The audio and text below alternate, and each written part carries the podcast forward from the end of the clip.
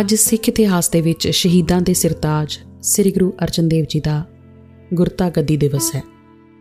ਚੌਥੇ ਪਾਤਸ਼ਾਹ ਸ੍ਰੀ ਗੁਰੂ ਰਾਮਦਾਸ ਜੀ ਨੇ ਜੋਤੀ ਜੋਤ ਸਮਾਉਣ ਤੋਂ ਪਹਿਲਾਂ ਆਪਣੇ ਛੋਟੇ ਪੁੱਤਰ ਅਰਜਨ ਦੇਵ ਨੂੰ ਉਹਨਾਂ ਦੀ ਧਰਮ ਪ੍ਰਤੀ ਲਗਨ, ਪਿਆਰ, ਸਤਕਾਰ ਤੇ ਸੁਭਾਅ 'ਚ ਨਿਮਰਤਾ ਸਮੇਤ ਹਰ ਪੱਖ ਤੋਂ ਪੰਥ ਦੀ ਵਾਰਡੋਰ ਸੰਭਾਲਣ ਦੇ ਯੋਗ ਜਾਣਦਿਆਂ ਗੁਰਗੱਦੀ ਦੀ ਸੇਵਾ ਸੌਂਪ ਦਿੱਤੀ ਸੀ। ਗੁਰੂ ਪਾਤਸ਼ਾਹ ਦੇ ਆਦੇਸ਼ ਮੁਤਾਬਕ ਉਸ ਵੇਲੇ ਬਾਬਾ ਬੁੱਢਾ ਜੀ ਨੇ ਗੁਰੂ ਅਰਜਨ ਦੇਵ ਜੀ ਨੂੰ ਗੁਰਿਆਈ ਦਾ ਤਿਲਕ ਲਗਾਇਆ ਤੇ ਆਪਣੇ ਪਿਤਾ ਗੁਰੂ ਦਾ ਆਸ਼ੀਰਵਾਦ ਲੈ ਕੇ ਅਰਜਨ ਦੇਵ ਪੰਜਵੇਂ ਗੁਰੂ ਸ੍ਰੀ ਗੁਰੂ ਅਰਜਨ ਦੇਵ ਬਣ ਗਏ।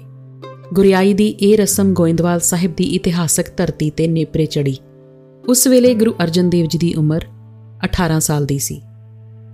ਦਸਤਾਰਬੰਦੀ ਰਸਮ ਉਪਰੰਤ ਪੰਚਮ ਪਾਤਸ਼ਾਹ ਅਕਤੂਬਰ ਮਹੀਨੇ ਦੇ ਵਿੱਚ ਅੰਮ੍ਰਿਤਸਰ ਚਲੇ ਗਏ।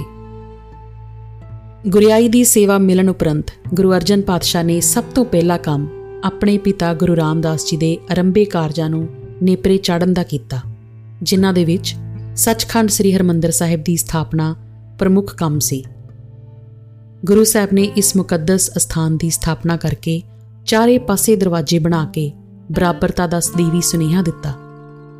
ਇਸ ਦੇ ਨਾਲ-ਨਾਲ ਪੰਚਮ ਪਾਤਸ਼ਾਹ ਨੇ ਦੂਰ-ਦੂਰ ਤੱਕ ਸਿੱਖੀ ਦੇ ਪ੍ਰਚਾਰ ਦੀ ਸੇਵਾ ਬਹੁਤ ਹੀ ਸੁਚੱਜੇ ਢੰਗ ਤੇ ਉਤਸ਼ਾਹ ਨਾਲ ਕੀਤੀ। ਇਸੇ ਦੇ ਨਾਲ ਹੀ ਗੁਰੂ ਸਾਹਿਬ ਨੇ ਪੰਜਾਬ 'ਚ ਅਨੇਕਾਂ ਨਗਰ ਵਸਾ ਕੇ ਪੰਜਾਬ ਦੇ ਭੂਗੋਲਿਕ ਵਾਤਾਵਰਣ ਨੂੰ ਖੂਬਸੂਰਤ ਬਣਾਇਆ। ਤਰਨਤਾਰਨ ਵਸਾਉਣਾ, ਕਰਤਾਰਪੁਰ ਵਸਾਉਣਾ ਸ਼ਿਹਟਾ ਖੂਹ ਲਵਾ ਕੇ ਨਵਾਂ ਨਗਰ ਵਸਾਉਣਾ ਗੁਰੂ ਸਾਹਿਬ ਦੇ ਅਹਿਮ ਕਾਰਜ ਹੋ ਨਿਬੜੇ।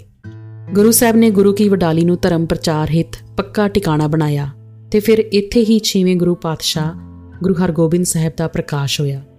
ਗੁਰੂ ਸਾਹਿਬ ਜੀ ਨੇ ਆਪਣੀ ਗੁਰਗੱਦੀ ਕਾਲ ਵਿੱਚ ਸਭ ਤੋਂ ਮਹਾਨ ਕੰਮ ਇਲਾਹੀ ਬਾਣੀ ਰਚਨ ਅਤੇ ਪਹਿਲੇ ਗੁਰੂ ਸਾਹਿਬਾਂ ਦੀ ਸੰਤਾਂ, ਭਗਤਾਂ ਦੀ ਬਾਣੀ ਨੂੰ ਇਕੱਤਰ ਕਰਕੇ, ਉਸ ਦਾ ਸੰਕਲਨ ਕਰਕੇ ਸਿੱਖਾਂ ਦੀ ਝੋਲੀ ਆਦ ਗ੍ਰੰਥ ਦੀ ਬੀੜ ਪਾਉਣ ਦਾ ਕੀਤਾ।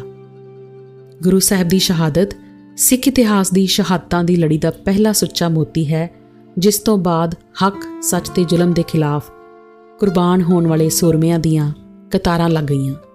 ਗੁਰੂ ਅਰਜਨ ਦੇਵ ਪਾਤਸ਼ਾਹ ਨੇ ਸਿੱਖ ਕੌਮ ਦੇ ਪੰਜਵੇਂ ਗੁਰੂ ਵਜੋਂ ਮਿਲੀ ਵੱਡੀ ਸੇਵਾ ਨੂੰ ਬਹੁਤ ਹੀ ਬਖੂਬੀ ਨਿਭਾਇਆ ਤੇ ਨਵੀਂ ਜਨਮੀ ਸਿੱਖੀ ਦੀ ਲਹਿਰ ਨੂੰ ਹੁਲਾਰਾ ਦੇਣ ਦੇ ਵਿੱਚ ਵੱਡਮੁੱਲਾ ਯੋਗਦਾਨ ਪਾਇਆ।